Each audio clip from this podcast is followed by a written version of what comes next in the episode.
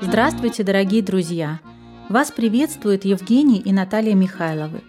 Мы продолжаем наш разговор о традиционных музыкальных инструментах, исполнителях и собирателях. В прошлый раз мы с вами отправились в путешествие в Каливальский район Республики Карелия вместе с Алевтиной Петровной Черепахиной. Во время первой поездки в 1974 году ей сообщили, что раньше в этих северных краях играли на скрипках и назвали имя одного из музыкантов – Лехтинин Семен Иванович. Но выяснилось, что он давно уже уехал жить в город Аланец. В марте того же года Алевтина Петровна отправилась на поиски скрипача. Вот что она пишет в своем дневнике. Лехтинин Семен Иванович – 65 лет, бывший учитель истории в средней школе, очень любезный мужчина, заботливый. Сделала 15 записей, в основном то, что он играл в молодости в деревнях Войницы и Вокнаволок.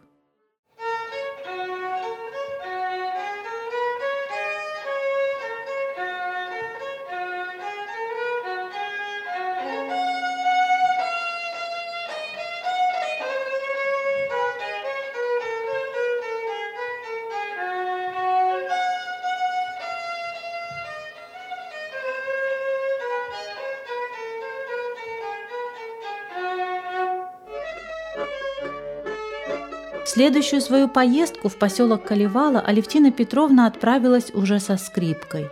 Оказалось, что дядя Катерины, одной из ее помощниц, тоже в молодости играл на этом инструменте.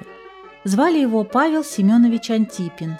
Родился он в 1914 году, до 1939 года жил в деревне Пиртигуба и работал в колхозе с счетоводом.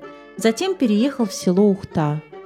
Так до 1963 года назывался поселок Каливала. И снова заглянем в полевой дневник.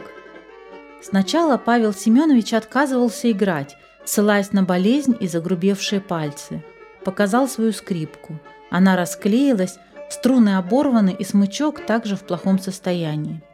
Я пообещала ему выслать струны и подставку. Смычок я оставлю ему свой – когда мы с Катей несколько раз сказали ему, что есть хорошая скрипка, он вроде бы изменил решение в положительную сторону. Удивительно, даже не подумаешь, что он долгое время не играл. Чувствуется, что играть на скрипке для него – очень естественное занятие.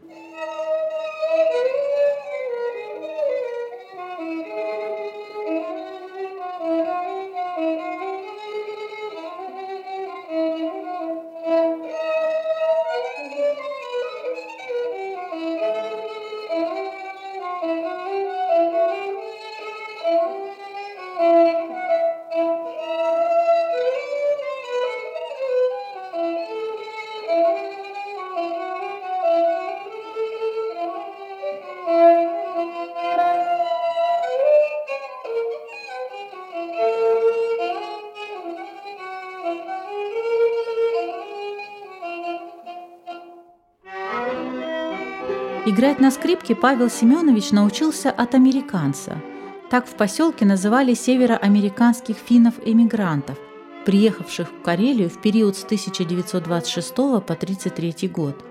Они создали духовой оркестр и инструментальный ансамбль, которые играли на различных торжественных мероприятиях и на танцах в клубе.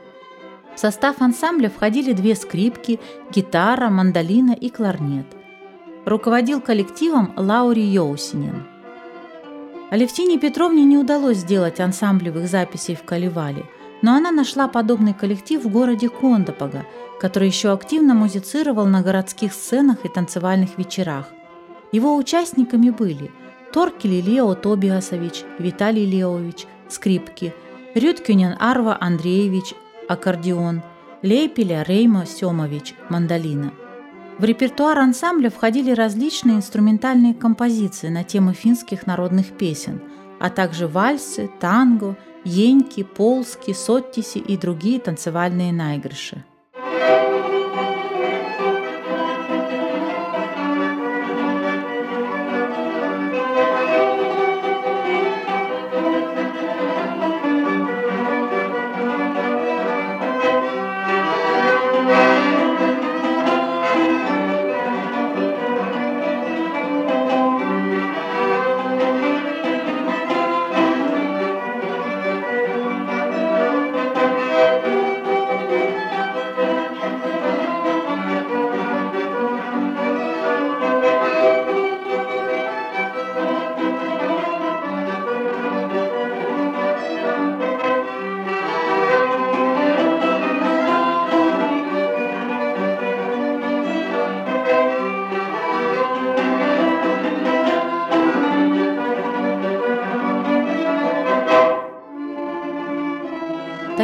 Инструментальные ансамбли были весьма популярны в скандинавских странах в XIX-XX веках. Раньше именно их участников называли словом «пелеманнет». Музыканты-самоучки, играющие на свадьбе и деревенских праздниках, отделяя их от тех же народных музыкантов, но исполняющих старинную музыку на кантеле и йохико. В составе этих ансамблей обязательно была скрипка. Где же можно было взять такой инструмент? Все, кого впоследствии записывала Алевтина Петровна, рассказывали об учителе труда в Ухтинской школе, который обучал ребят столярному и слесарному делу, рисованию и резьбе, навыкам земледелия и животноводства. Эти уроки вел хороший учитель, в прошлом столяр-краснодеревщик, финский красногвардеец Атами Росси. Какие только вещи не изготовляли под его руководством ребята в школьной мастерской – и лодки, на которых можно было пускаться по речным порогам, и самопрялки, и даже музыкальные инструменты – скрипки, мандолины и балалайки. Материалы для изготовления музыкального инструмента помогал заготавливать учитель. Верхнюю дейку и обечайку делали из ели, нижнюю – под карельскую березу. Гриф клеили в последнюю очередь, использовали столярный клей. Струны делали из телефонных кабелей – для смычка сушили сразу несколько заготовок, чтобы потом можно было выбрать из тех, что не искривились при сушке. Волос для смычка брали у лошадей, он одинаковой толщины по всей длине. Канифоль тоже делали сами, варили еловую и сосновую смолу, очищали и заливали формочку. Обязательно мастерили и футляр для инструмента, для лучшей его сохранности. Среди учеников Атами Росси был и Яко Ругаев, впоследствии ставший известным карельским писателем.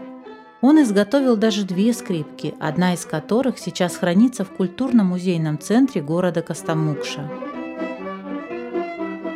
В результате своих изысканий Алевтине Петровне Черепахиной удалось записать несколько скрипачей – Павла Семеновича Антипина и Павла Герасимовича Яковлева в Калевале, Михаила Федоровича Ремшу и Богданова Федора Ивановича в Окнаволоке, Лехтинина Семена Ивановича Волонце. Почти все они играли и на других музыкальных инструментах – гармошке, аккордеоне или мандолине –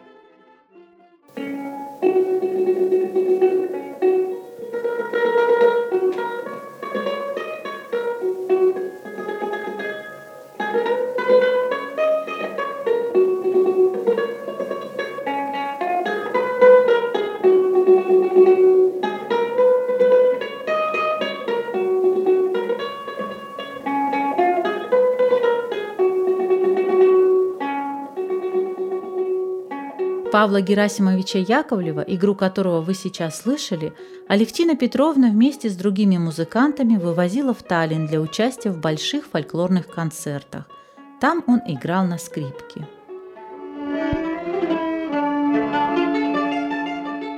К сожалению, по состоянию здоровья Алевтина Петровна не смогла продолжать свои поездки в Калевальский район.